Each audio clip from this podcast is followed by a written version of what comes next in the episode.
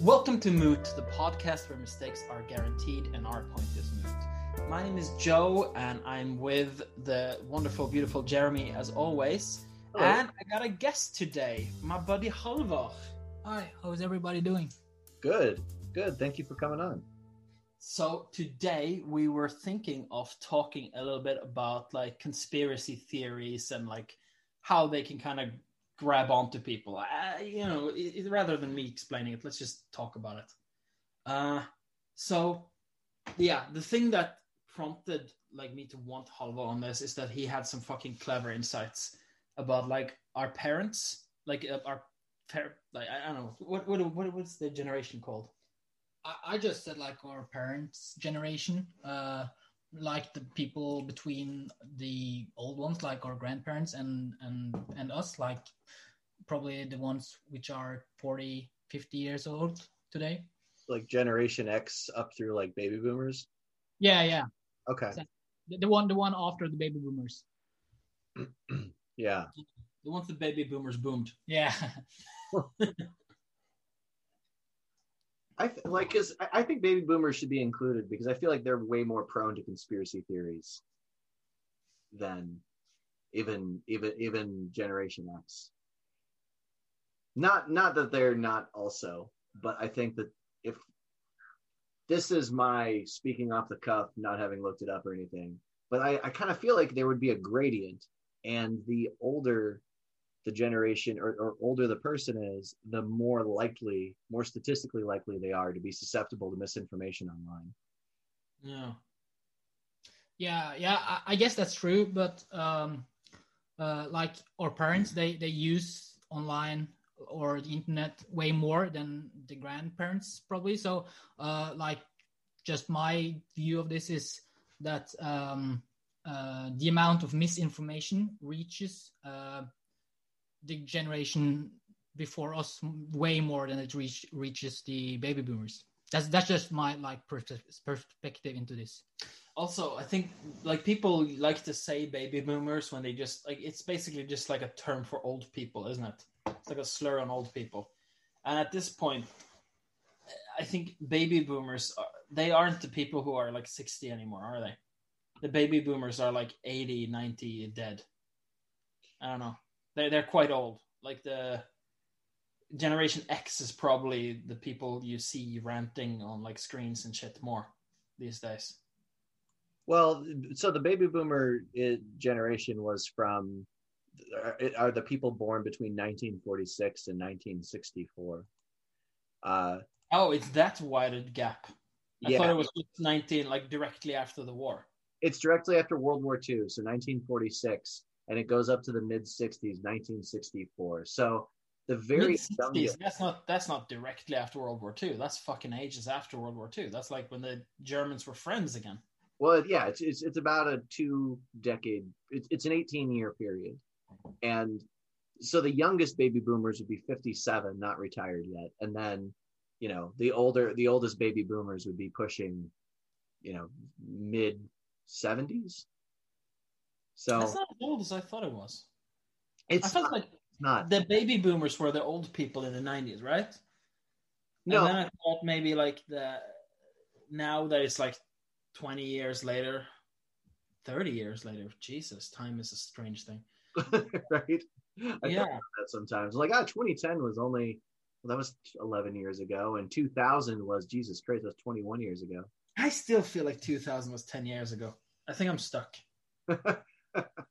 Like you can tell me 20 years ago, but I'm not gonna I'm not gonna accept it fully in my heart of hearts.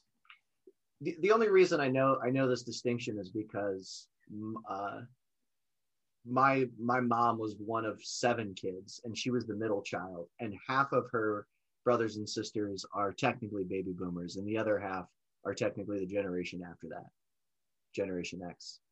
Um, and you know i think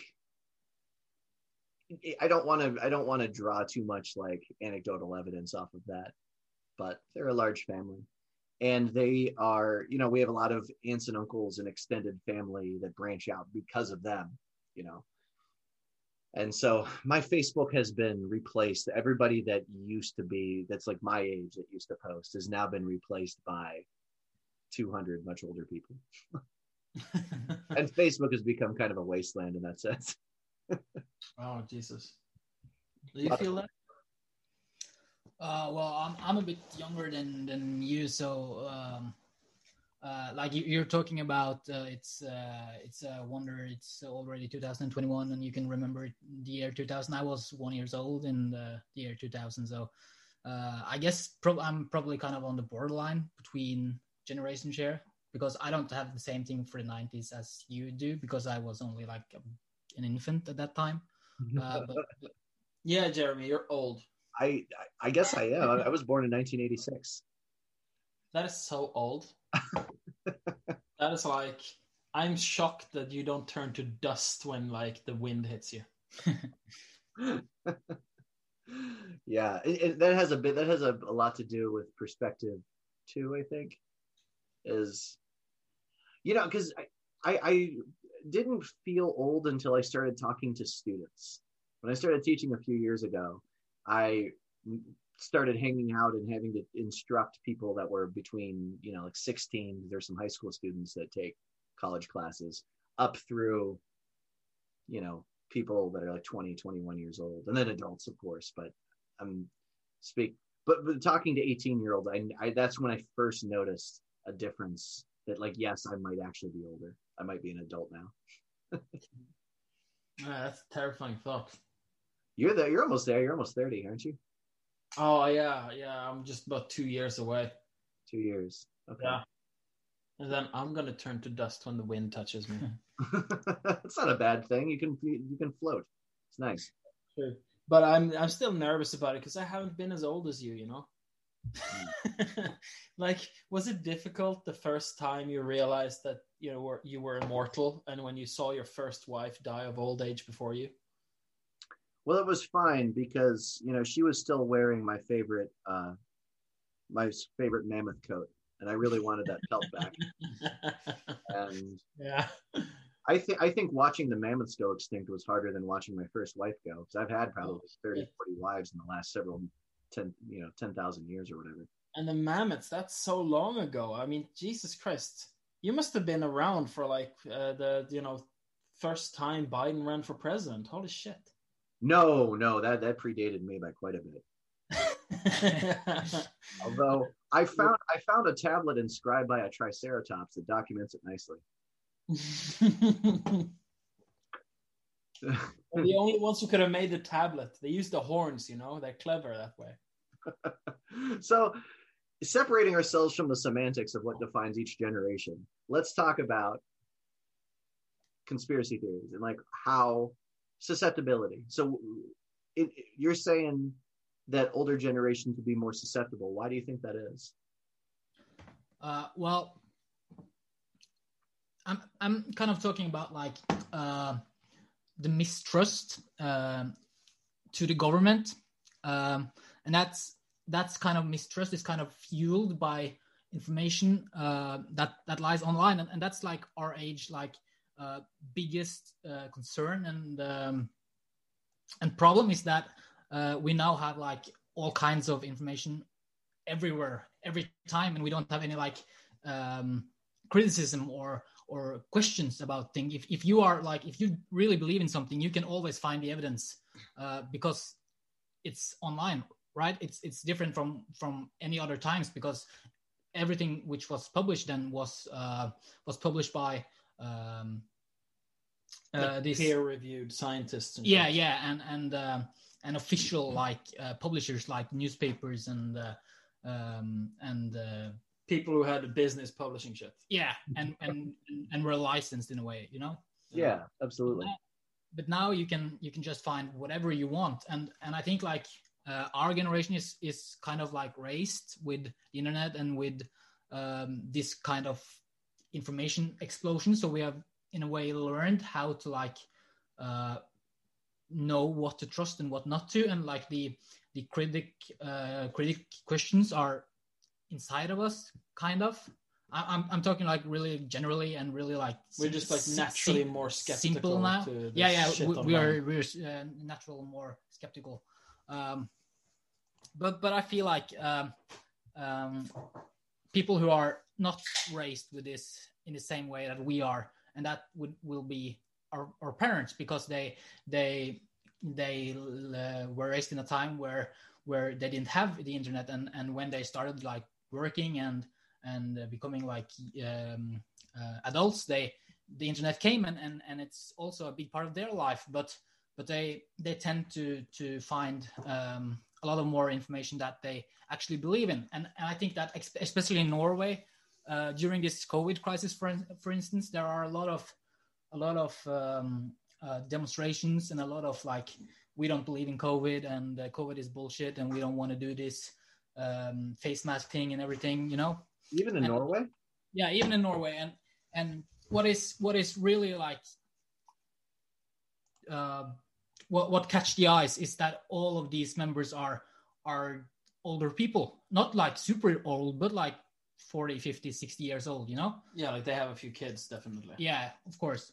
And and and we saw the same thing like a couple of years ago when when the climate um, uh, discussion what, what was uh, at its peak in norway.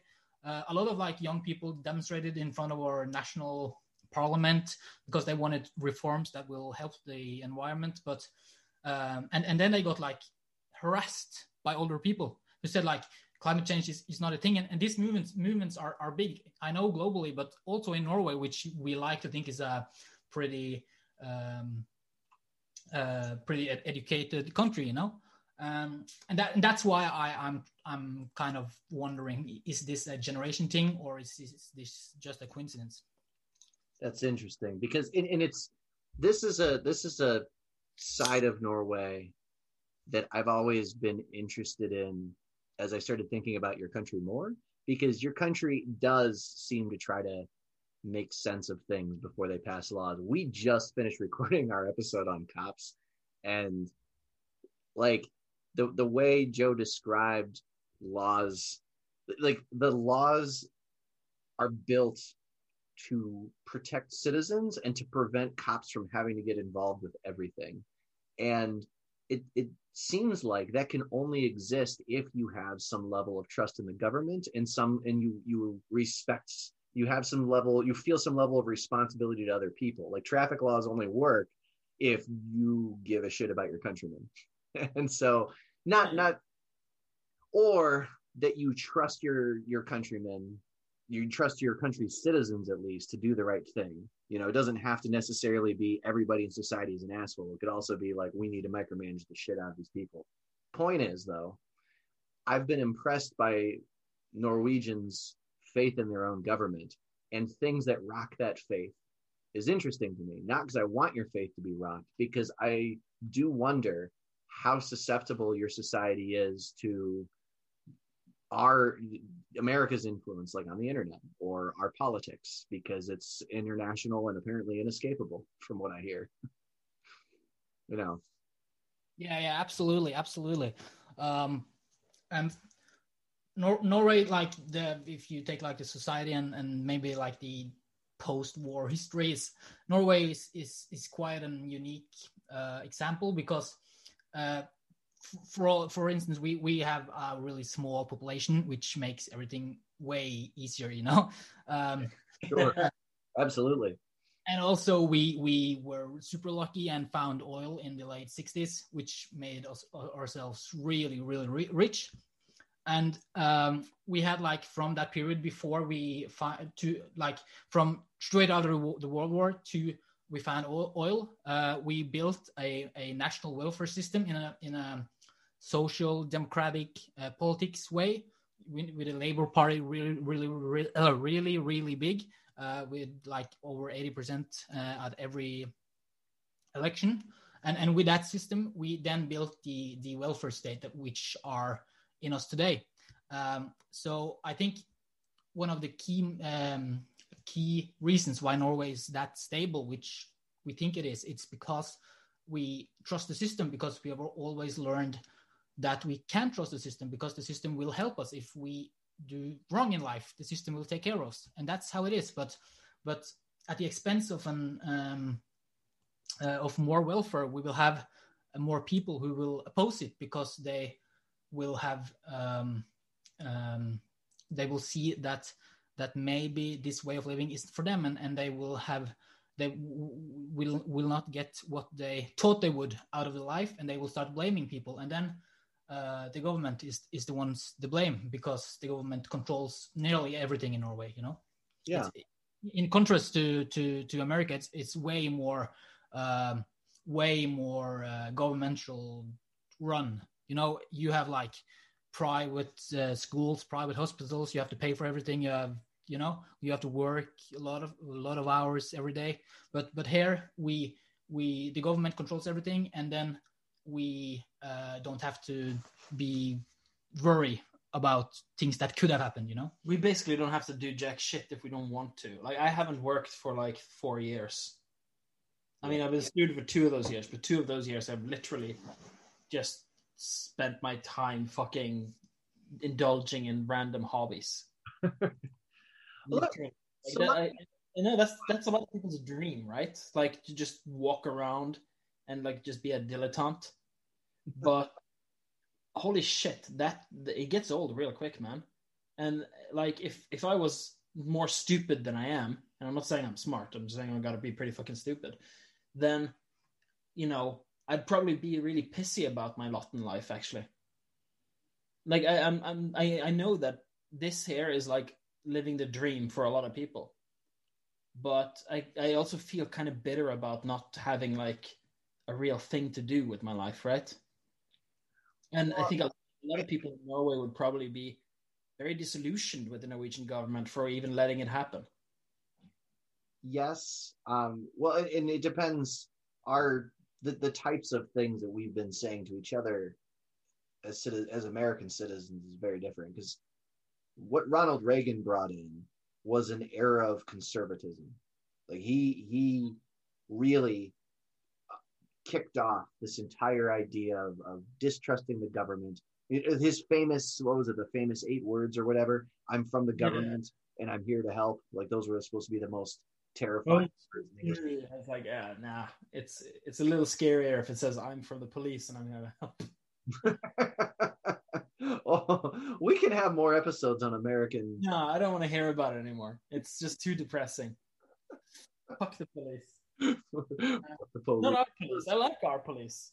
Their police. I don't care for them anymore. no no it's uh the stories we hear it's uh it's it's bad uh, Oh, it's so much worse. Oh, just wait for the episode to come out, man. yeah yeah well He, I, I, I, I barely even like digressed that episode. oh And that's like my role to digress and do yeah shit. yeah Oh, it's so sad. yeah yeah, but yeah. you guys have i think i think part of one of the things that we deal with that you guys don't seem to deal with as much the, Mhm. you describe i'm so interested in this because this is i, I really want to i really want to know more about norway's culture like how they handle stuff. So you're describe you describe uh, american politics and just kind of the internet in general as having an impression. Um, do you think that that corporate propaganda plays a big part of your society? Uh sorry the what? Corporate propaganda. Like oh. you know think tanks and P- and fake psas that are kind of spread the type of like oh tobacco won't kill you sugar is fine doesn't cause di- diabetes as bad as you think like that type of stuff. Yeah yeah i guess it's it's part of it. I, I was to say it's interesting that you brought up like the 80s and and reagan.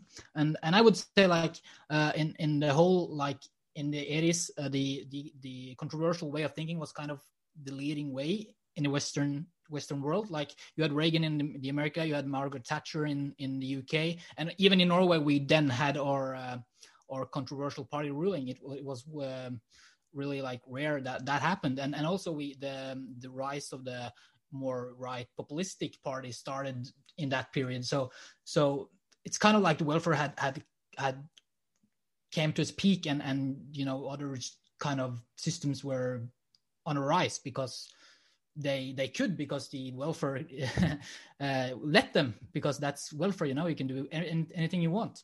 And and um and, and what you're saying the- these propagandas like like like like i like i said a minute ago like um if if you if you believe in something you can you can find evidence for it on the internet if you uh, uh, if you want to believe that. Like everything is on the internet and and for uh, the people who discredits the government and the people who don't believe in covid and so on they are uh, they like to find stuff on the internet and think yeah this sounds about right because this fits into my um, meaning of the world Uh, um, my worldview. yeah world re- worldview and and and that's different from before because you didn't have the same opportunity to find information uh, so so i think that that's kind of the reason why There's everybody like when I grew up, the X Files was really big. The X Files came out in the '90s, and I was probably seven or eight the first time I saw the show,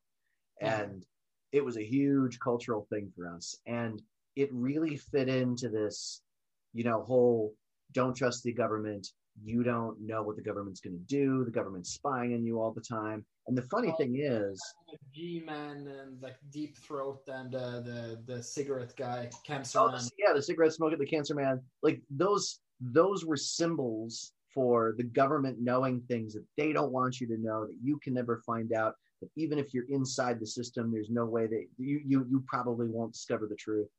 And the whole thing, the truth is out there, is like you're not being told to believe.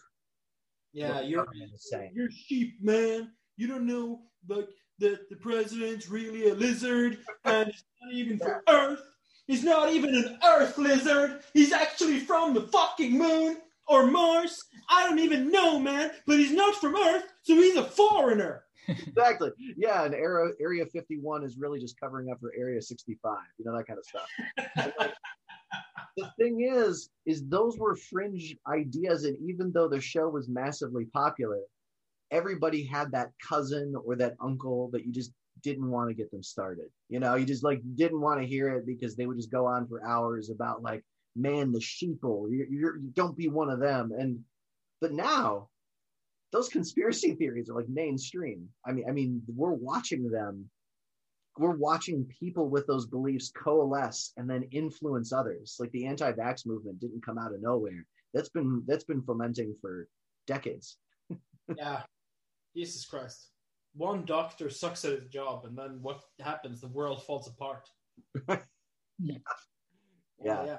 Oh, Halvor! You you saw you saw a demonstration today in Bergen, didn't you? yeah yeah today uh, that's kind of why we are talking about this like uh, earlier when i was out walking uh, you know in this main area in, in bergen there were a big um, demonstration um, which concerns the covid covid situation there were people like they didn't want people to take wax, vaccines because it's they think it's some junk the government are forcing us to do and and they were saying that covid uh, doesn't exist and it's not dangerous and and uh, the, the vaccines aren't aren't uh, for uh, aren't good and they will kill you and so on. And and and that's why me and Joachim were were dis- discussing this earlier because we were talking about how can people believe that and and, and we were surprised that so many people uh, were there and saw it and, and you know applaud and, and and and shouted yes and everything you know? Yeah, And- were people in the fucking crowd going like, "Yeah, you're speaking the truth, man." yeah yeah exactly. And and uh, and um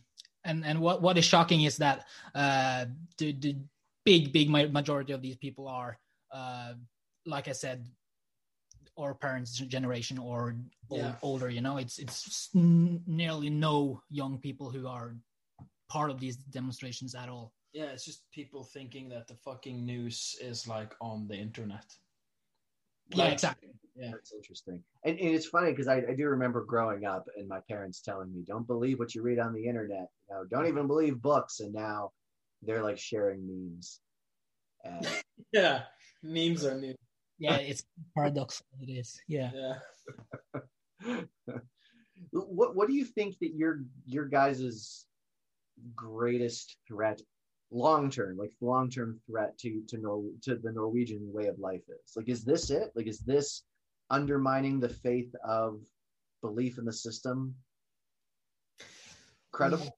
Or is that or is that like an older person thing that will just die out as a trend No, I, I actually actually think that there's a trend to kind of like there's people who seem to be very like uh, enamored with privatization. I feel like that could be a threat to us. because there are a lot of people out there who want us to have more private options, and I can't say I'm against that, but uh, there's also like just pure statistics that shows that in the last 10 years or so like wealth inequality has increased in norway. Like it's obviously it's not at a point where it's troubling us to any degree but there's a trend there that should we should be concerned about. Uh, wouldn't you agree? Yeah, yeah, absolutely. I, I would agree, and and uh, and the controversial parties have way more influence now and then they had like 40 years ago, 50 years ago. Uh, so so it is a development that uh, that we are heading towards a more capitalism society.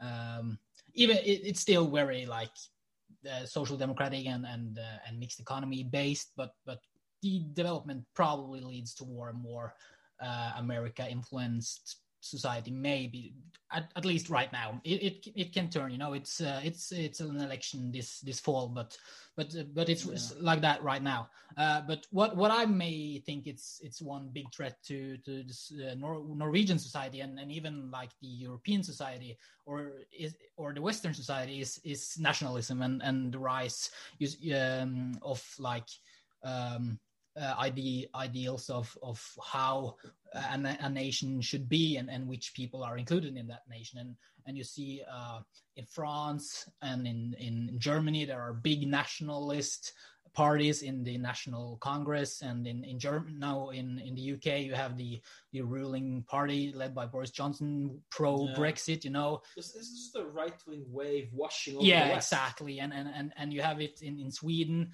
even in Norway. The the the right populistic party is is kind of big. Uh, but people are are being way more extreme and uh, and and the pol- pol- polarization of the whole like discussion is is on a rise and um, and uh, and you, you can you can you can you can say that Donald Trump is is partly to blame of this also. So it's been going for long before him, though. Yeah, I, of course, of course, but, but yeah, but but but no, can you can you speak to that? Because I, I I was my next question was going to be, do you guys blame Trump? Because I kind of like it. It definitely since he was elected has made the focus on like the rise of the right wing has been concentrated and global ever since he got, you know, it's interesting for a nationalist movement to go into global, but whatever. Uh, I, I think I think Trump has exacerbated the problem quite a bit. Okay. I think I think I think he is he's not he's not causing anything. I think he's just like he, he's you know he's a greasy guy, and if you throw grease on a fire, you get a grease fire. That's uncontrollable. Is emboldening the right word? Yeah, emboldening is a beautiful word, but I prefer to call him greasy. Well, he's definitely a greasy. yeah, no, I think he's I like think, Dong Zhao. You're gonna light him on fire and he can burn for seven days. Just... Yeah, that's, that's, just what you gotta do.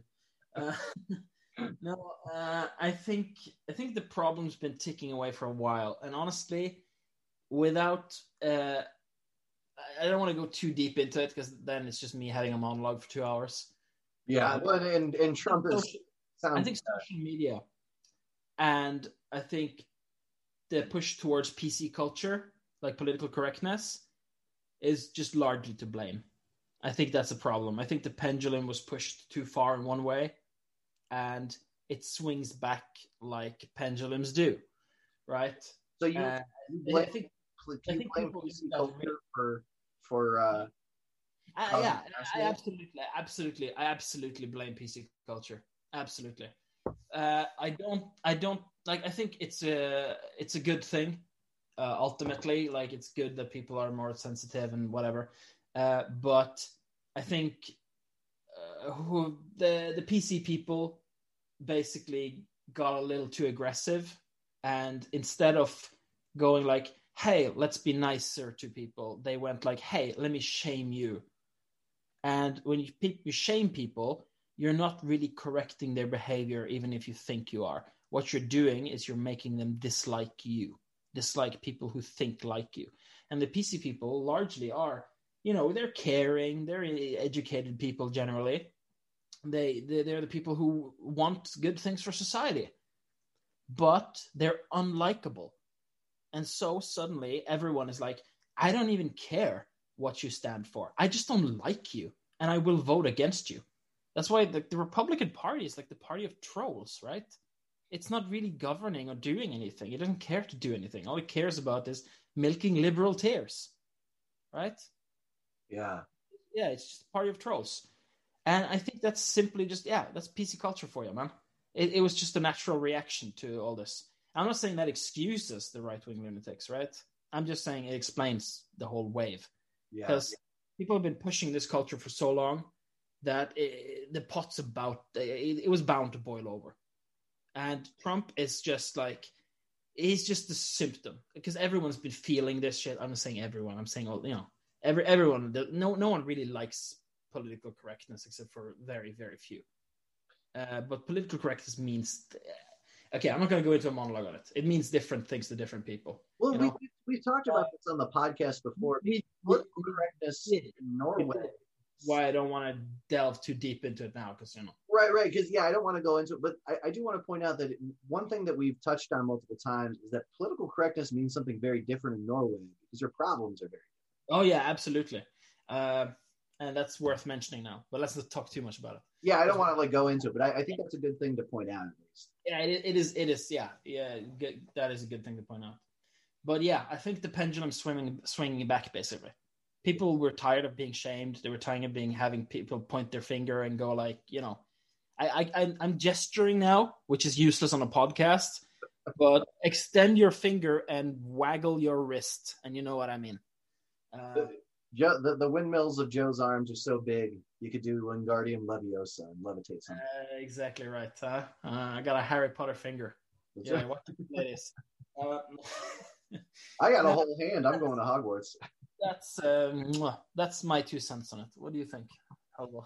Yeah, yeah, I, I um, but um, if if you if you're talking about like Donald Trump in particular, uh, it's kind of like he is a symbol. Like um, because he was he was blaming everyone and that that's what, what was why he was winning winning and and, and gaining support because uh, because he was uh, seeing the problems and he was uh, he was willing to to point a finger like Joe said and and and and um, and say it's it's it's their fault. It's it's we have to blame them them you know?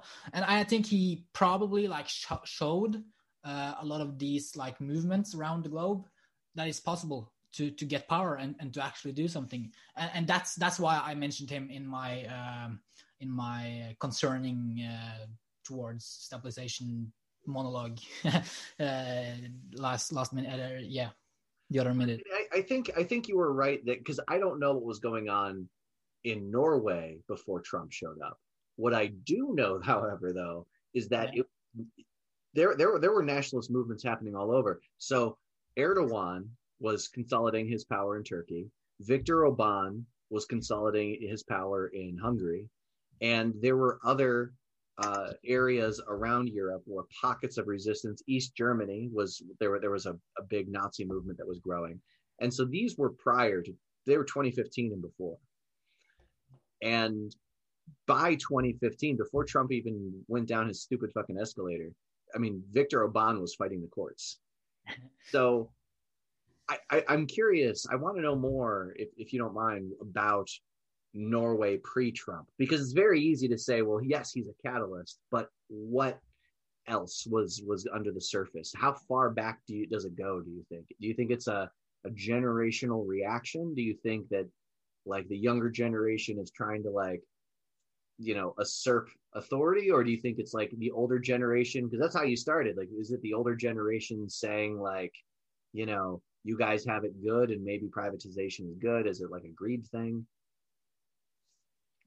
Yeah, it's it's a good question. Um, um, li- like we talked about earlier, like in if you're talking about Norway, we, we had like this golden age after we found oil in 1969 and in the 70s and in the 80s, and that's why in the 80s and and, and in the 90s the Conservative Party kind of took over, and now it's more it's more it's still social democratic, but it's more capitalistic than ever, you know like mm-hmm. like I said eh, earlier, and and I think that's that's kind of like you know after you find a treasure like we did with oil, you, you experience uh, a, uh, a couple of years, maybe a decade, maybe two decades even with golden years with with with astonish astonishing welfare and like like uh, Yeah, 'cause very very nice conditions for everyone like Yeah, the, 'cause you're rolling in the treasure. Yeah, You're exactly. Enjoying it, being a dragon. like the roaring 20s in the in the states you know Sure.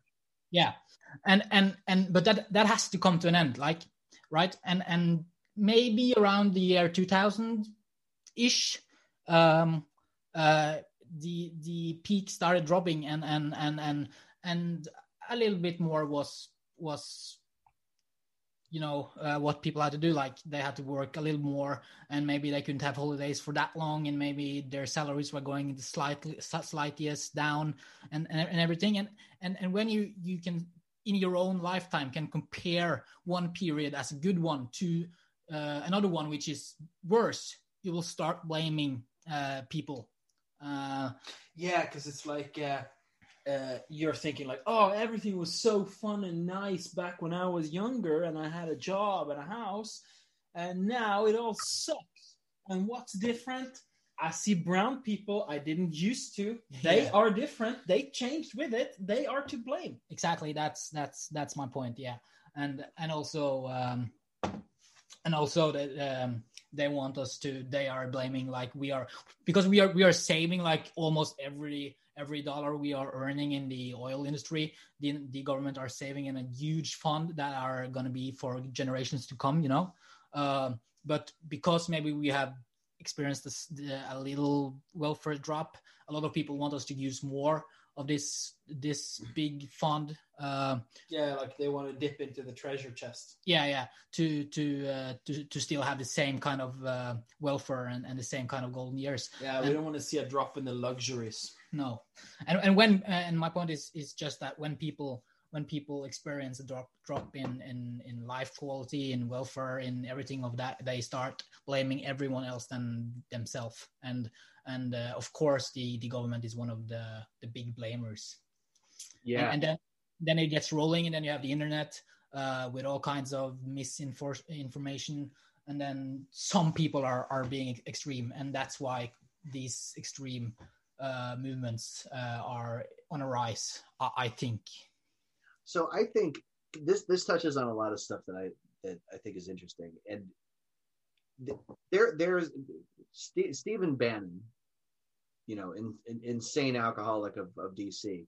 He, you know, he he believes that society goes through four stages, and I don't know if it's as dramatic as this, but this the, the evolution of society, like how I don't think society is definitely not static, and I do think history repeats itself to a point. and so I I, I, I tend to think that societies go through biorhythms, and you just hope that at an upward or downward maximum or minimum of the curve, that you hope that when when you're at a maximum or a minimum, that society doesn't get changed into something else that you don't recognize.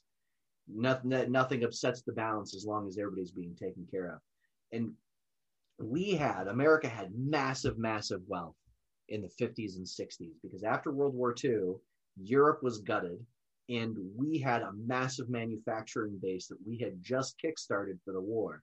We converted it to automobiles and steel and other things, and we started exporting. And for decades, three, four decades, we had unprecedented wealth.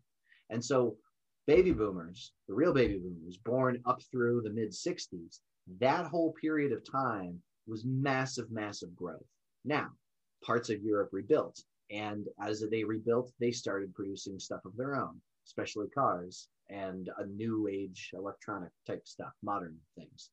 Um, additionally, wealth started to stagnate. Starting in the 70s, we stopped increasing workers' pay at the rate that CEOs and banks were making money. And so that's where that divide started. And now, 40 years later, we have this massive inequality. What I'm asking you is you're talking about this nest egg because the first thing that I saw when Joe told me about that nest egg, and he said, you know, this is for future generations and it's this massive sum of money. You can go to a website, you can look at what Norway is storing for future generations. We did stuff like that, like uh, um, Social Security. Social Security was set aside for retirees, but gov- admin, uh, presidential administrations have been dipping into it, and Congress has been dipping into it over the last few decades. as the, the the focus in America has been on privatization. So I'm going to ask you a question based on all my ranting.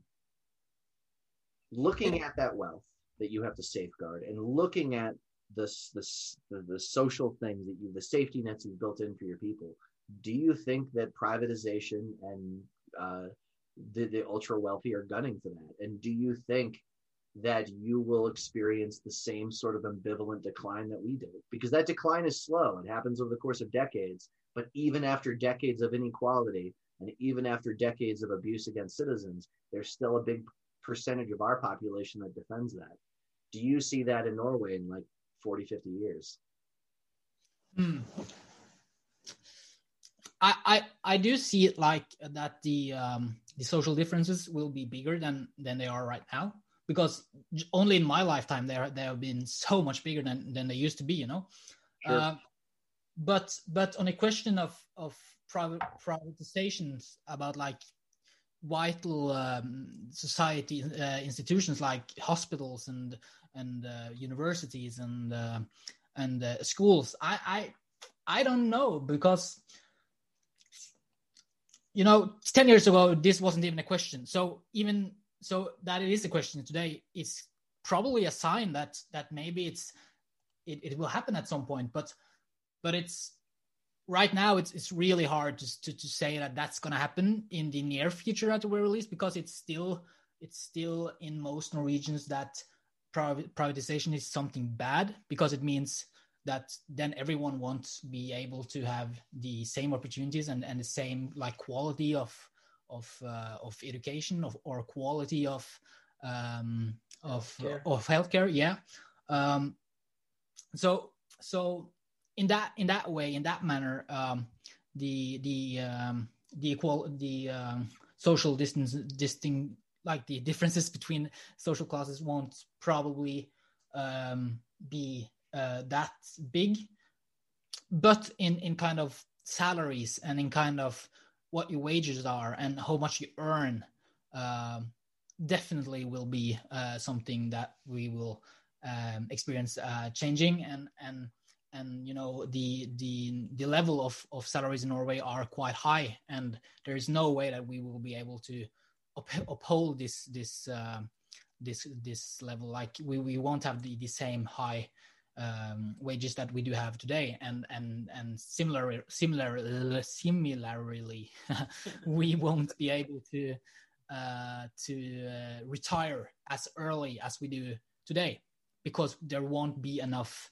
uh, money in the society uh, because what we are doing now is that we are allowing um, people to take uh, free education uh, and and they probably want to start working before they are like 30 and maybe 35 and then we are uh, also saying that's okay you can retire when you are 65 and people who are a little bit ill or don't want to work they can have their uh, their welfare paycheck in in the in the mail and won't work at all. Guilty as charged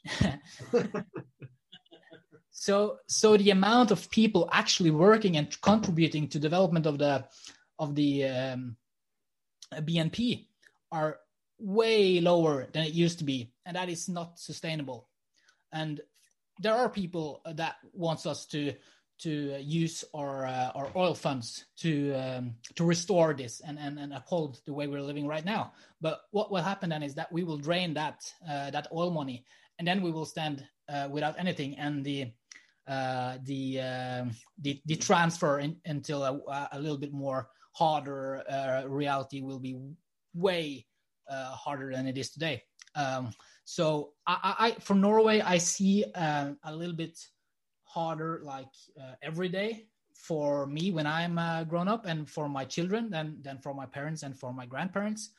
But I don't see I don't see private hospitals or private schools. No. We're not gonna have American like uh, conditions essentially, yeah. but uh, it, it won't be a party forever. Exactly. Well, it, it helps. It helps. I think that you guys had a a privately funded healthcare or a publicly funded healthcare, and we never did. Like we we that's still something on our to do list allegedly, and you know we want to hit to the point where we can guarantee healthcare. I think when you when a society gets used to something, it's much more difficult to take it away from them unless you do it super slowly. Like, for example, one of the things that I really respect Obama for is when he put together the Affordable Care Act, he he had crafted something that was very similar to plans that Republicans had put out over the last like 10 years. It kind of like hod, like hodgepodge together this thing that was Yeah, a mix of like private and public. Didn't Mitt Romney basically present the same idea when he was like running against him? Like two thirds of it, yeah. And, and and Obama had put together some other things to help support it. Um, so so that way it would be it would be you know it would sustain itself for longer up until Republicans started doing everything they could to undermine it at least. But yeah it was it was very similar to things that like mitt romney and george bush or at least members of the republicans when george bush was in office had put forward. And it made it very difficult for un, for republicans to undermine it. Um, and once the affordable care act passed They found a way. they well they they definitely found ways over time. They've been they've been gimping it ever since. And the, the their strategy is obvious. They just want to neuter it to the point where it's ineffective. Then they want to point at it and say look this is what government healthcare is ineffective. And that way they can kill and go back to privatizing everything. But once the affordable care act passed people liked it a lot. And it's funny when you interview interviews uh, surveys of people in red states or just anywhere really doesn't have to be a red state but over hundreds of thousands of re- responses to various surveys they found that as long as people think it's the affordable care act they love it because americans actually want health care republicans successfully br- rebranded it as obamacare. And so you can there there was there was a survey that interviewed like 15,000 people in in red states and they, they they found that most of them like 85 plus percent were really in favor of, of of the affordable care act but less than a third wanted anything to do with obamacare and they thought it was it was government overreach so that branding does matter but it does it also exhibits that americans are amenable to healthcare and so in your case the reason I'm bringing this up is because you, in your guys' case, you guys already have that. And to strip that away from the citizens, I can imagine them being like, wait, wait, no, fuck this. We're not paying for this. We shouldn't have to. Yeah. No, we, we, we really like the welfare state. Like velferdsstaten is literally like it's it's not a dirty word here. It's a positive thing. Yeah, it is. It is absolutely. But but in order to to uh, ma- maintain the uh, the welfare state, we have really like steep taxes, and there are people that means that we are uh, paying way too mu- much tax, and that are willing to sacrifice the public um, public hospitals and public schools to pay less tax taxes. Uh, so so if we are uh, if we are ever gonna gonna um, not have it the way we are having it today, Yeah. that will be the reason. That will be the thing that the people who are earning earning the most um, will pay less taxes, and in that fashion, we can't afford running a public services anymore. You know, in, Honestly, in England, they're the they're best talking about way- privatizing the NHS, which blew my mind. Yeah, that's stupid. But I mean, the fucking Conservative Party in uh, England, uh, they wanted to kill the NHS forever. Only time they ever said anything anything good about the NHS was when they wanted to say uh, when they drove that fucking bus through the whole fucking country. I hundred million pounds are being burned away at the European Union every week. That money could go to the NHS. And then people agreed with that because they love the NHS. And then the day after the fucking referendum, when they passed it, the fucking conservatives didn't even mention the words, like the letters N, H, or S next to each other at all, very intentionally. It's completely. What- I don't remember Shane. I don't know. What are you talking about? Who are you? Are you even a reporter? Yeah, I see the microphone. The fuck you Oh, anyway. reporter. Have, have a cup of tea. Have a cup of tea. Have a cup of tea. You know, fucking uh, let, real quick, I'm gonna I'm gonna do a brief word from our sponsors before we go on. Yes. This abs th- this episode is brought to you by sheer abject existential paranoia, and you know exactly what we're talking about. That's it. Oh my god. Why do we let these people sponsor us? I don't know. I didn't know that paranoia as a concept could even sponsor a podcast. Does it cheapen our brand somehow that Paranoia is one of our sponsors? Honestly, I think it makes us innovative. I don't know anybody else. Like I don't listen to NPR and have them cite paranoia. Well, I mean, Paranoia is definitely one of uh, Fox News' sponsors, I think. oh shit, we're doing this wrong. Damn it! I knew, I knew when we started this project, I was gonna fuck it up somehow. Uh, I think we're falling from grace here, Jeremy.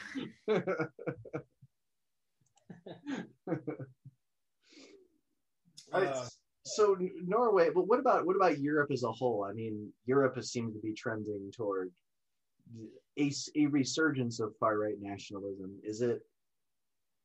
Would you say that's everywhere? And, and what would you say makes a country more resistant to nationalism? I, I think I think wealth and safety makes you more resistant. I think going through hard times makes uh, it makes it makes you want to band together with your tribe, aka nationalism. Yeah. Like uh, if you look at every every fucking country going through a recession of some kind, uh, they they always always turn to the strong man at the podium. You know. Yeah. Okay. Yeah. Uh, and it's it's like uh, oh Jesus Christ! Do you have to go to the bathroom now, Jeremy? I, I do indeed, but but keep talking. I'll be right back. A jar there, some somewhere. This is like our thirtieth episode. The fact it hasn't happened before now is impressive. It is quite impressive. to be honest. also, also, this is like the one time I don't really have more to add. I don't really have. Oh Word. come on. I think you gotta hold it. okay, that's no, I think it, I think I think it's only right to the audience that you hold it. all right. I can do that. You gotta be a good person. Hold it. How long have we been doing? Like forty five I'm- minutes. I'm not a good person, but we I can hold it anyway. You're a sweetheart. You know it. Uh, okay, so 45 minutes. 45 minutes. We've done that, right? Ish. I don't know. I have no idea. 15 minutes. Actually, you know, today does feel like a, a nice time for like a one and a half, a half hour, you know? Yeah, yeah. I, I really think so, yeah. All right. Maybe even two hours. We Oh, can push it a little bit, yeah. Huh? I No, s- we do a Jeremy, four-hour stream in class. Jeremy can't hold it for three. yeah. There's no way he's going to piss his pants if we just do like four, five, six hours. It's like no problem. Yeah. Yeah. Yeah. Okay. If you start hearing like drops or like uh, like a run screen the microphone, that that's like uh yeah that's just that's just Jeremy having fun. You know, Yeah. I'm not a little bit of Yeah, air from just- you. I just- never turn my mic off. It's against I the don't really need to drink anything extra right now. I have a half a glass. I just want Jeremy to hear this. this is this is this is Moot's very uh classic beverage break. yeah this is this is like an example of like you know in whenever a country like really embraces nationalism they tend to go a little cruel right Yeah, I mean that's that's the idea because you're you're you're you're bunkering down and saying I am more important than everyone else and I'm done working with you.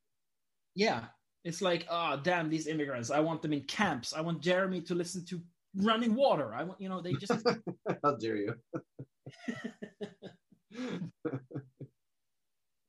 Yeah, well, um, if if you're talking about Europe, um, i unfortunately, um, nationalist parties or right populistic parties are represented in in a lot of like big European countries, and and what we think of of um, of really like educated countries, and um, and and that's that's worrisome. But but in my opinion, the the primary weapon against nationalism and far right uh, ext- extremism is um, is uh, international cooperation, and in in Europe's case, that would be the European Union. And I think it's a shame that Norway isn't part of the European Union, and and that uh, the UK is is leaving its it's Mm. it's really bad, and uh, and and it's not the way that I was hoping to see the world moving.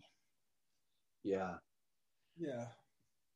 I that that is that is very distressing because while I don't want like a global satellite state, I think there are there are reasons to fear an overarching body that governs the planet. Because you know in, in America we have that. We have the Patriot Act and we have um, we spend a lot of resources to keep people safe, whatever the hell that means, because it, it can mean different things at different times. To And also, every scary sci-fi setting has like an emperor that rules a planet. right, yeah. So, and, and I, I don't, I know that nationalism, that fear doesn't come out of nowhere, but at the same time, co-op, global cooperation makes all sorts of things possible. Like the the pandemic response, developing a vaccine. Had we had a president that gave a shit a year earlier, we could have had that vaccine maybe three to five months earlier. And it was amazing to see what could happen to production, distribution, and information when there was a there was leadership change. And with cooperation at the federal level, we it, it and re, the, the right resources, we got our vaccines within, you know, 100 days of our president getting in office. So we had a global cooperation. There are a lot of attractive benefits to having people work together. The least of all is the absence of war. you know, because the idea of a of a global community, the whole point of of starting, you know, the UN and NATO, those those are safeguards to prevent another Franz Ferdinand from breaking apart society. Let's not Yeah. blame Franz Ferdinand though. It was his assassin that was kind of the, the guy. no, no, no. It's Franz on, Ferdinand. The guy got Franz shot. Ferdinand. Give him a war- break. That war would have never happened if he would have gotten assassinated. That's not possible. He was the reason. oh, that, I mean that is that is like just literally victim blaming. Good God, Jeremy. Huh?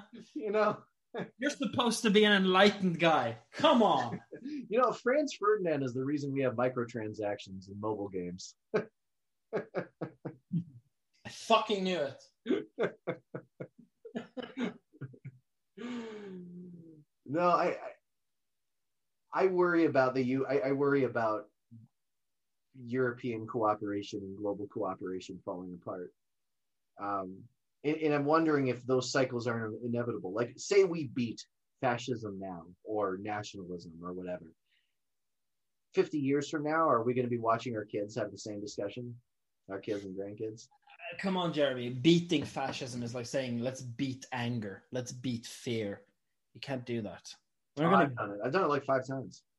yeah, we- we're just not gonna beat fascism. That's not ever gonna happen.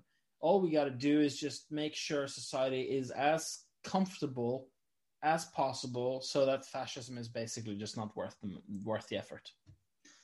You know, but it will probably go in cycles like like you are imaging here uh, but but I I think it's it's it's it's a good thing that you can have the discussion maybe like every 50 years or so and uh, and then you will kind of be reminded why we don't want to adapt those way of living and those ways of of thinking um, and and also in in a free democratic state and a free democratic society uh, those are cornerstones. You have to let people who have an, an unpopular meaning to talk. You have to have public discussions. You have to have public communication. Um, and this And- is why PC culture is bad. I'm just saying. yeah, yeah. And- and the only way, the only way to to actually beat uh, ide- ideologies like that is to is to show the world uh, how bad it is and how ugly it is, and and you have to let them talk to do that. You can't hide it, you know, because then they will then they will rise in strength if if if you are able to to let the discussion go on and and and that uh, they will be laughed about uh, from from the rest of the society, then then I I, I think the the level of, of extremism will will stay at a relatively low level. Uh, you have to have no. an educated society too, though, and I think that certain societies.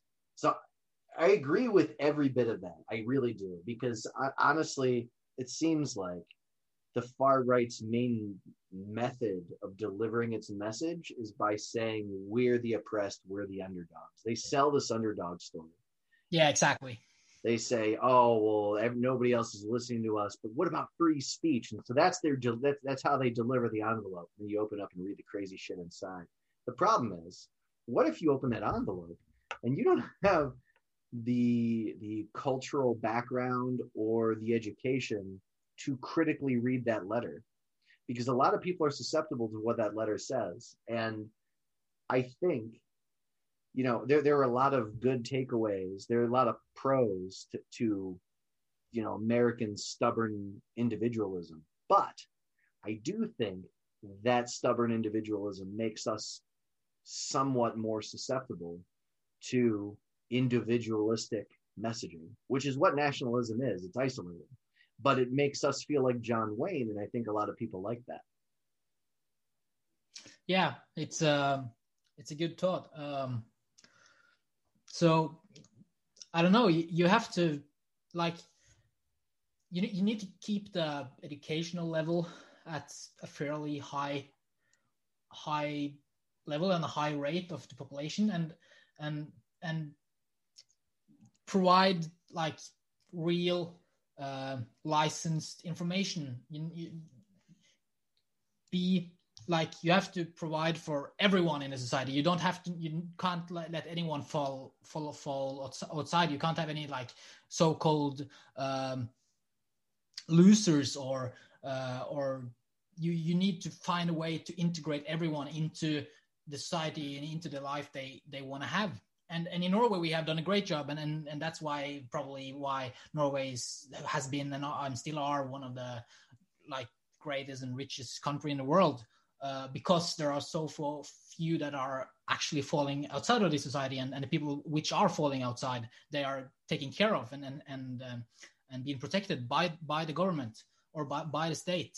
Um, so so I don't know. You need a mix. You need you need to you need to to uh, don't don't oppress uh, the extremist thoughts uh, but use their voice to show the population that they are maniacs. Yeah, sunlight. Uh, sunlight's the best disinfectant. yeah, yeah. I mean, that's that's how you get rid of cockroaches. You turn the light on and they scatter. Yeah. I mean, Mm. I don't know. I, I, I think about this a lot because I think that America has, you know, America very famously inspired Hitler's ideologies. And, you know, because we had, well, some of the tactics of the Nazi party and some of Hitler's beliefs, I mean, they looked to like our KKK and they looked to how we treated minorities after, you know, freeing slaves. Like, you know, Jim Crow era laws were going strong. And with those Jim Crow era Wait, laws, wait, wait, isn't Jim Crow? When was Jim Crow? I thought that was like after Hitler. Well, Jim Jim Crow was a response to Reconstruction, um, and, and so the Jim Crow, the the very first like Jim Crow laws, those came out like. The, like the very first Jim Crow laws are traced back to 1865, the year the Civil War ended.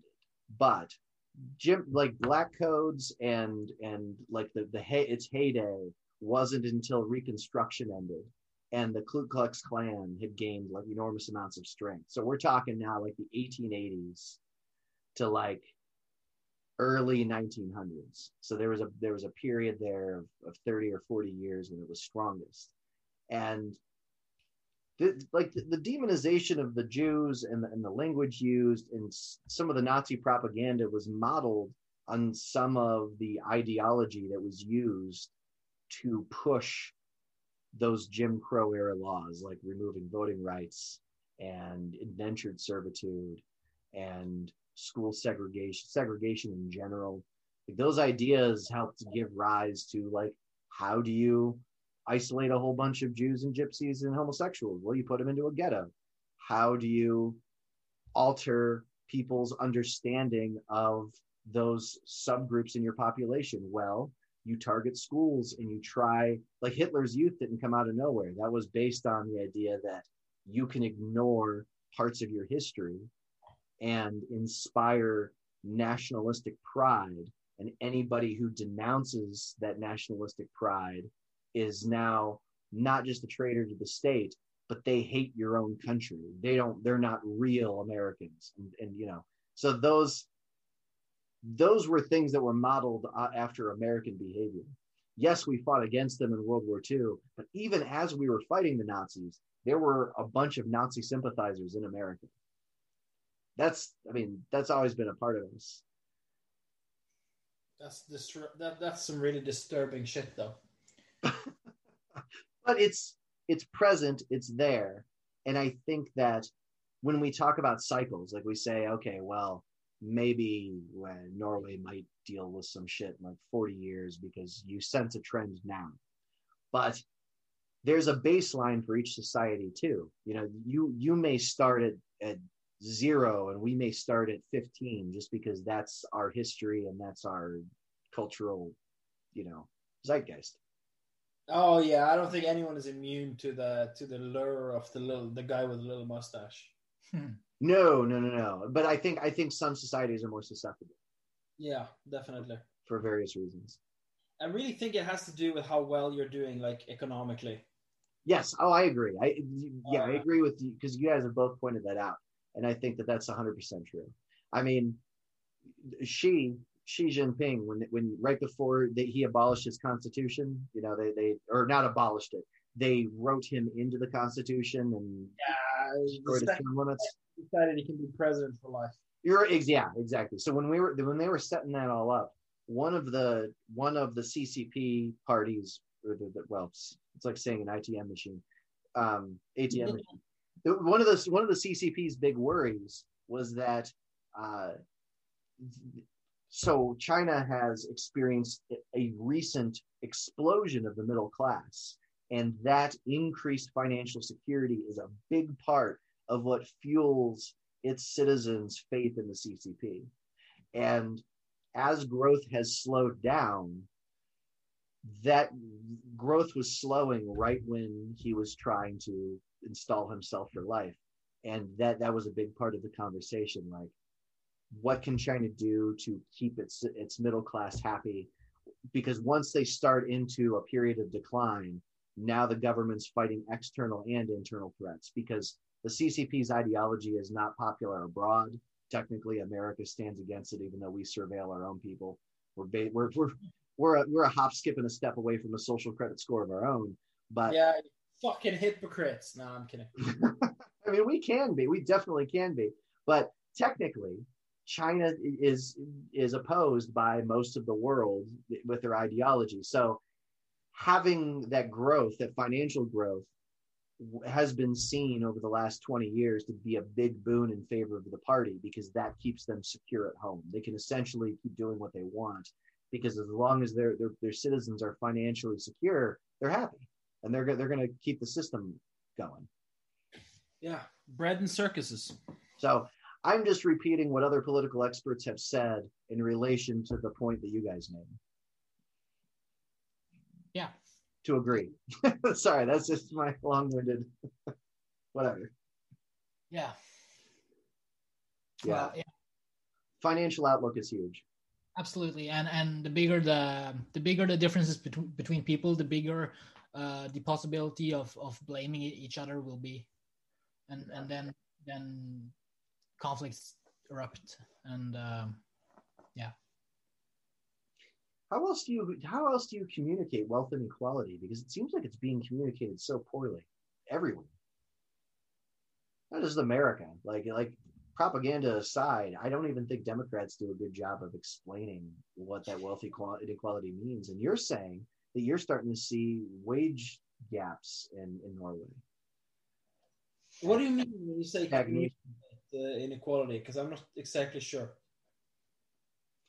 What I mean is, is that capitalism, unfettered capitalism, and corporations gaining power globally to the point where they can influence and sue governments has led to a lot of wealth inequality all over the place. I think like Greece is under austerity measures for a reason. Yeah. And I, I I'm just wondering is this is there something that I'm not seeing? Because I see it as a wealth inequality issue where wealth is causing de, like destabilization everywhere because people want more. They, they want a better standard of living. They know it's possible and they know they're getting screwed but people don't seem to be as quick to blame wealth inequality for their their relatively lower quality of life. Like you've talked before about England, how how bad it is in England. Yeah, it sucks there. Why do you think such a big percentage of the English population don't discuss it well there? I it's hard to say. I I don't feel like we have. Um, I don't feel like we have a problem in Norway bringing that up because we're quite comfortable with the idea that uh, we're all like, you know, fiscally equal. Uh, sure. Yeah, but in England, I guess. Uh, I don't know. I guess it has some. I, I'm I'm just like spitballing right now. I, I haven't thought this through, but I, I guess it would have something to do with their their national pride. You know. Yeah. Uh, like they they they uh, they they they have an allegiance to the queen. The queen is very popular in England, you know, and by extension, uh, lords are like they're not unpopular, uh, and the rich people are basically just lords without titles, you know. Yeah. Like when you start stabbing at the rich, you start feeling like a traitor to your to your nation, to your people. I think it might be something there. Uh, and like this is just a thought I literally formed right now, so I haven't given this much anything. Oh, those are the best kinds of thoughts. Yeah, I think. I think. I don't know. Halvor, you're a student of history. What do you say? I think it's it's it's more uh, a concern of of not not about the actual wealth, but how do you get it? I think the people which which uh, are not wealthy, they they want to become wealthy and uh, they they think that it's it's uh, they know it's possible because it's other people which are wealthy. And in a capitalist society it's it's you know the american dream it's it's a self-made man. Everything is possible if you work hard enough you know? And and and therefore they don't they don't think that the, the possibility of actually become that wealthy is is that bad because they want to be that wealthy themselves. But they are wondering why why they didn't didn't become wealthy, and then they are blaming people for not uh, for for the reason they didn't become people. No, no, that the reason that they didn't become wealthy. Um, so I, I, think it's more about the process of being wealthy uh, rather than the actual wealth. Um, and, and that's kind of the core of capitalism because if you're going to be able to uh, in a capitalist society, there there has for you to be a winner, there have there has to be losers, and everyone which are so-called losers will think that there are some external factors that made them losers, and if everything was fair and if everything was right, they had become winners too, and that's why they are they are. Uh, they are complaining and that's why they are blaming other people that that's my thought on, on the topic of about uh, yeah the unrest about um, differences. I want to change my answer to his. I, I, think, I, think, he's dead on the money. I I, would, I read a book that would support I, that theory. Uh, I think I think a lot of people are very comfortable with giving uh, breaks to the rich, like tax breaks, whatever kind of breaks you find, like uh, any kind of benefits to the rich, because they're thinking, "I'm gonna enjoy those benefits someday." Yeah, the the, the temporarily the temporarily embarrassed millionaire. Mm. Like, I, I read a book that was talking about the importance of the aristocracy. That the most important part of society to influence is not the the point one or one percent because those people don't give a shit. They're the they're the ultra wealthy that will not give up their wealth. Like you have to force them to. Yeah, you don't have to influence the king. You got to influence all the lords and counts and barons. Exactly, and the support system, the aristocracy is the two is like the is like the 0.5% down to the 10%. So we're talking the professionals, the lawyers, the business owners, the doctors, the successful lawyers, not just like any lawyer, like the successful like corporate lawyers, like the people that are making 250,000 a year and up, the people who are living in a 2 million dollar house, the people who send Yeah, their like- kids to private school. That's yeah, like, don't don't in, don't don't try to influence the guys who own an island. Try to influence the guys who own a yacht. Right. And the aristocracy is wealthy enough that that they think, and there's enough of them, right? Like I remember hanging out with my aunt and uncle, and they had all these doctors that came to visit. And they all live in multi-million dollar houses. It was it was a great evening. But around them, all they see are other people like them, and they think, well, this is the American dream because we earned it. And and a lot of them ignore, I think, that some people, no matter how hard they try, can't earn it, or will never be in the position, or were never offered, or it wasn't realistic.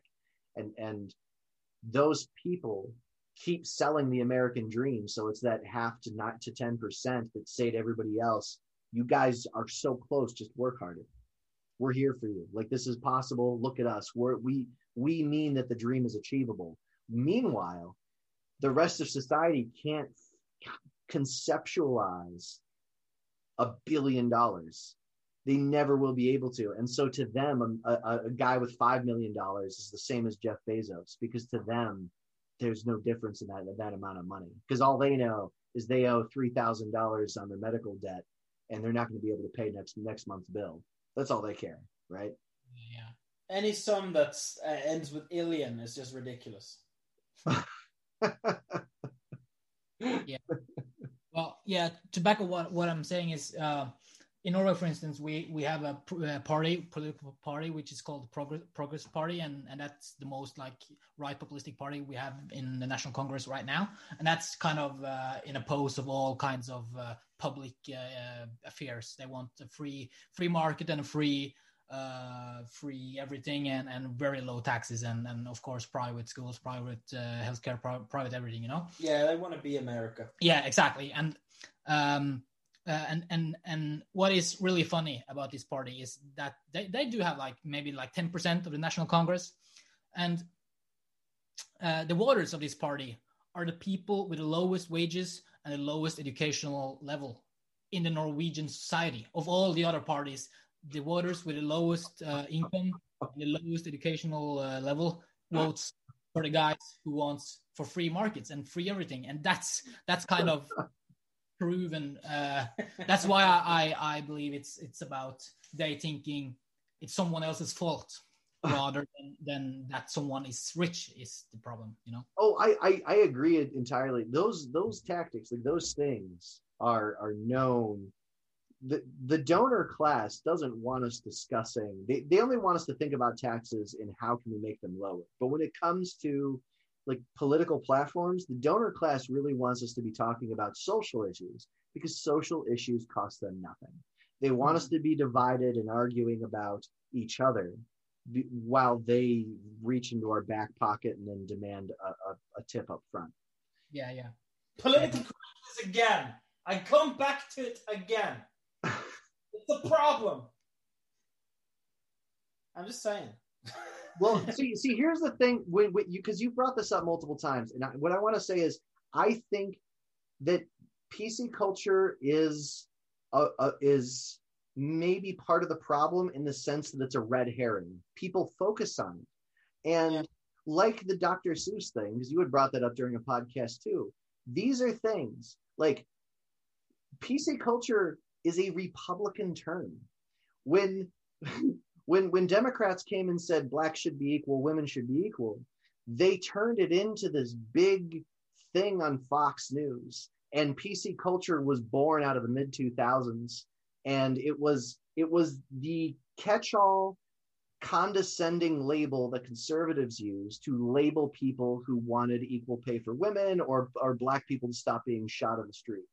And it it was so well used a, as a divisive mechanic.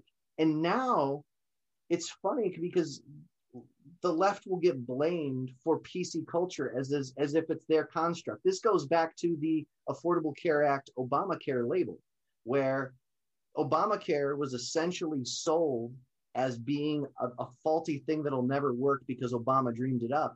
But red states still loved the Affordable Care Act because it, it was it was meant to be divisive. That name, Obamacare, was was crafted again by the by Republicans to make a red herring for people to argue about. So that way we couldn't stay focused on things like healthcare. So I agree it's part of the problem, but I don't think I I see it the same way you do. The Republicans are dangerously good at naming shit. Um, they are excellent at forcing the message. They demand they are they are what they are best at is defining the narrative and saying this is how you guys are going to talk about things and then then they take control of the room I don't know that we actually do see it that differently. maybe we don't maybe No, we don't so. I think so. I think that's another messaging issue. Uh, no, I think uh, I think I think that comes down that also comes down to culture. It's like I'm immersed in different things and I'm Yeah. observing different things happen. And and for you, I mean, you've told me many times like the the the the, the resistance to PC culture is, is are, are young people who are complaining about American things and trying to pretend like it's a problem in Norwegian society when it's not. oh god, yeah, we have so many people who like pick up news from Twitter and then apply it to Norway. It's ridiculous. Yeah. And Yeah. it, it can be frustrating because those are real issues, but I also understand how it Yeah, doesn't seem like a real issue. Yeah, like uh, uh um, I'm talking to Halvor now, by the way. Like you remember last last year during the fucking uh like uh what's what what are they name Sion, right? Yeah, yeah, yeah. Yeah, there were riots and there were kids like assaulting the police station. There, was- there was literally a siege around the police station in Bergen. Yeah, yeah, yeah. When you're, yeah, Yeah. I, I do remember. Yeah. That's ridiculous, and that was because of George Floyd. Like, what Norwegian cop had anything to do with that? right. And, and you're gonna you're gonna make no inroads by blaming Norwegian cops for things. Yeah, right. I We think that, literally just talked about this. Like I yeah, we literally talked about this. Like, to anyone listening, we talked about this a week ago, but in reality, we literally talked about it. it, it, yeah, it was like 20 minutes before we did this one. Uh, but yeah, I, I think the PC culture I'm talking about isn't like women getting the right to vote. I don't see that as PC. I think th- I see that as just fucking common sense. It's advancing civil rights. yeah, that's just it, right? But the the people I'm talking the people I'm talking about when I talk about PC culture are the people who see I'm having a problem wording myself right here, and I don't mean like I'm trying to not offend anyone. I, don't, I everyone knows I don't give a shit about that. I'm just trying to kind of come up with a message that actually reflects what I'm feeling, and Joe is coming up with his own campaign slogan because he's going to be running for office. ah, shut the fuck up, Jeremy. You're messing with my brain. Enough brain as it is without you for prime minister. patterns. What are you doing, man?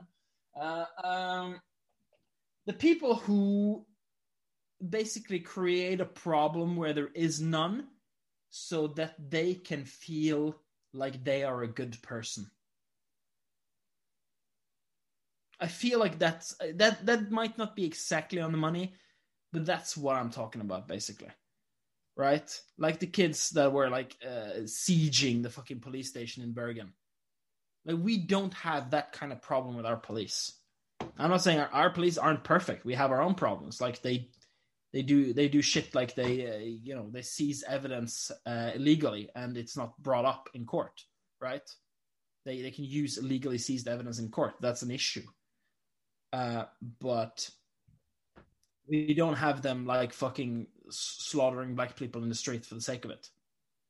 Yeah. And those sieges were about sieges, a, a siege. Let's not pretend it was a series of sieges. Uh, but that that one siege, even that's an exaggerated word. It wasn't really a siege. They didn't have. weapons. I, I'm going to shut myself up. Uh, yeah, that That's whole. I get what you're saying. I understand. I, I understand that where you're going. incident was based on something that wasn't real here. It was happening literally on the opposite side of the planet. Right. And that, that causes problems. That messes with your brain because then it's like you get back on the internet, you see more complaints about the same stuff, and you're like, well, this isn't an issue. Exactly, exactly. Stuff that is not a real issue. Stuff that I mean, it's it's it's always worth having a conversation about it. Of course, it is, right? It's important shit. But the people who who just want to feel good, they, they want to feel like a good person, so they start shaming others about stuff that really they have no business fucking talking about even. I'm Yeah. starting to see why you liked Britta so much in Community early on. yeah.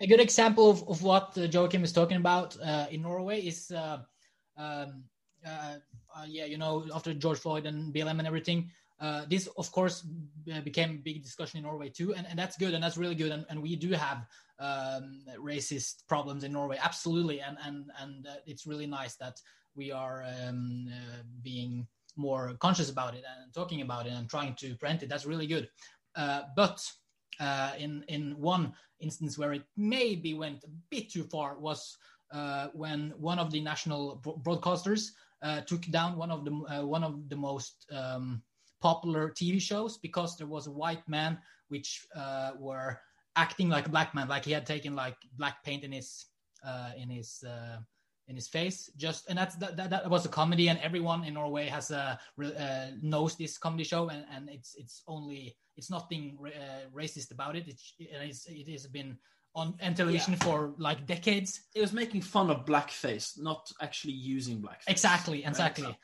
But this broadcast uh, house, they they decided to take this show down because they meant it was not fit for 2020 and and the BLM discussion. So I, I think what Joachim is meaning is that maybe it's gone a little bit too far, and and it's it, you you you you should be able to make fun of things uh, without being um, called a racist or a uh, harasser or whatever.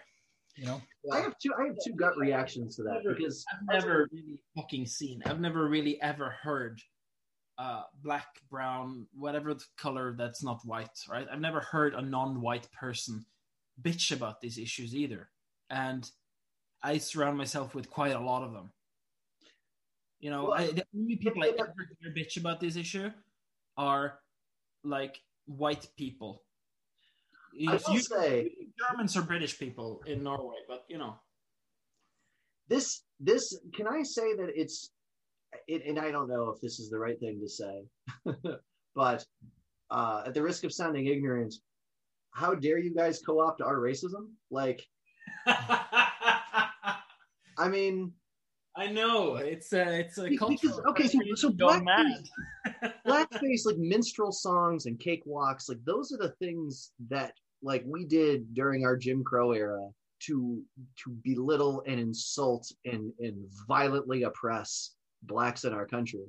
And like a, a black person will absolutely a black man in america will absolutely take offense at blackface for good reason because it's Yeah, symbolic of all that stuff. But for a TV show to be satirizing it in a way that everybody's in on the joke on their side as the audience in fucking Norway. Nah, like that's that's if we're going to be insulted about that, that is an American insult. Yeah. yeah. but this this wasn't like real blackface either. It, it was only like, if anything, it was making fun of blackface. Like Joachim said, it's it it wasn't meant uh, bad in any way. It was just a joke about a gas station, and and uh, and um, fucking toll booths. yeah, and um, and uh, Oh, yeah, I, I totally agree with, with what, what, what what you were saying, but but I think that's what Joachim means when he is talking about political uh, political um, uh, correctness going too far in Norway. yeah, That we are taking issues that that are being it's it's here, but it's kind of been Americanized, if that's a word. I think maybe Yeah. American. Americanized, yeah, yeah, and uh, and making it an issue in Norway Mm. uh, in a way greater uh, or bigger way than it probably would have been. yeah. No, I, I it doesn't sound. There's context for things, and I think that's what what what gets to me is that that context really does make a big difference because you know a, there's there's a difference between like I've heard I, I I've had my aunt literally said to me one time. I was at you know my stepdad's and they they're they- they've got some Holocaust deniers on that side. And it's whatever. But I guess that's not just whatever, Jeremy. But okay, move on. I mean, there's nothing I can do about it. So it's it's definitely whatever for me because that's Yeah, at, at that point, you just have to think of what you're giving, right? is it really six million? How can you count? You know that kind of crap. So anyway, point is, the, she was going on about uh, because we had just recorded a podcast where we had either discussed it during the podcast or after the podcast, and you know we were we were zooming, and, and she had said something like, "Well, what's the difference between saying this and it was like some Italian slur and the N word?" And I was like, "Well." it's right there. You just said the N word, but you had no problem saying the other slur. Like there's a difference. between the fact that you you can't even say it as a comparison. What was the slur? Guinea or something like that? I don't remember. There was some. I know. I mean, honestly, like those those, you know, those those people that are in their seventies that have been throwing around racial slurs all their lives. They're savants. They've got like a whole vocabulary. for them. they, they have a book. they do, and I I don't have access to that glossary. I don't want to. Oh no. Uh, it belongs in a museum, and it should stay there. Yeah, but if you're asking me about the difference between between two words and you're trying to normalize them both, but you refuse to say one of them, I think you know the answer. And yeah, it's kind of clear. And that that kind of thing is unique. Every group of people around the world has their own stuff that by context is worse to hear. I think. Yeah. I think And maybe one you of the can't, you can't co-opt like a bunch of American stuff, get offended by it, and expect people to understand why it's offensive when they didn't grow up in an environment that tells them why it's offensive. Yeah. Although even even in Norway, we do we do we don't really use the word the, like the N word. We don't like it. But Oh, I think good. we we are quite Americanized though. Like our media is basically your media. Yeah. Yeah. It's amazing how many shows I ask you that you've seen and you have seen them. Ah, yeah, yeah. I'm always proud the ones I haven't seen, like Community, suddenly I have seen because Yeah. you mentioned because I because I told you to watch it. I got ready access to them right here. Oh man. What point were we going for? Uh, probably some nonsense about political correctness. I don't know. We're, we're probably we're probably spent today. I'm pretty, I'm pretty brain dead. yeah. So, uh, Jeremy, how's the peeing? Do you need to pee? Uh, no, I went while you guys were talking. Oh, you clever. I devil. won't even tell you what part of the podcast it's at, so you just have to wonder. It's between now and whenever I said I had to go. I'm the one editing this, so I'll I'll I'll I'll, I'll keep a lookout for when you finally shut the hell up now. Uh, no, I don't know. Do you have anything more to say, Jeremy? No, I, I want to, you know, I, I'm interested in hearing, you know, what what Halvor has to say, and just if he has any summation comments. Yeah, he was the next one I was going to ask. yeah, uh, I, I, I'm just, uh, I, I, I'm happy to. I'm, I'm so glad you invited me, and and, and it's been a pleasure, and um, and yeah, it's it's been really cool. I haven't done anything like this before. I haven't been in a podcast or anything, so I, I was a little bit nervous, but but it's been it's been good fun, and I'm I'm I'm really happy that I that I was uh, that you were so kind that you invited me. Yeah, it was really good, really fun. Absolutely, come back anytime. I mean, we, I apologize for the lack of structure, but I had a great time talking to you. Yeah, yeah, likewise, I I really enjoyed it. It was really good. It was a fun time. awesome. Okay. Well, uh, let me just give me a second. Give me many seconds. Come on, people, be kind to me. Play us home. Play us home. This has been Moot. Please follow us on Twitter at the Moot Podcast and visit us at the Moot subreddit. Take care, guys. Have a good one.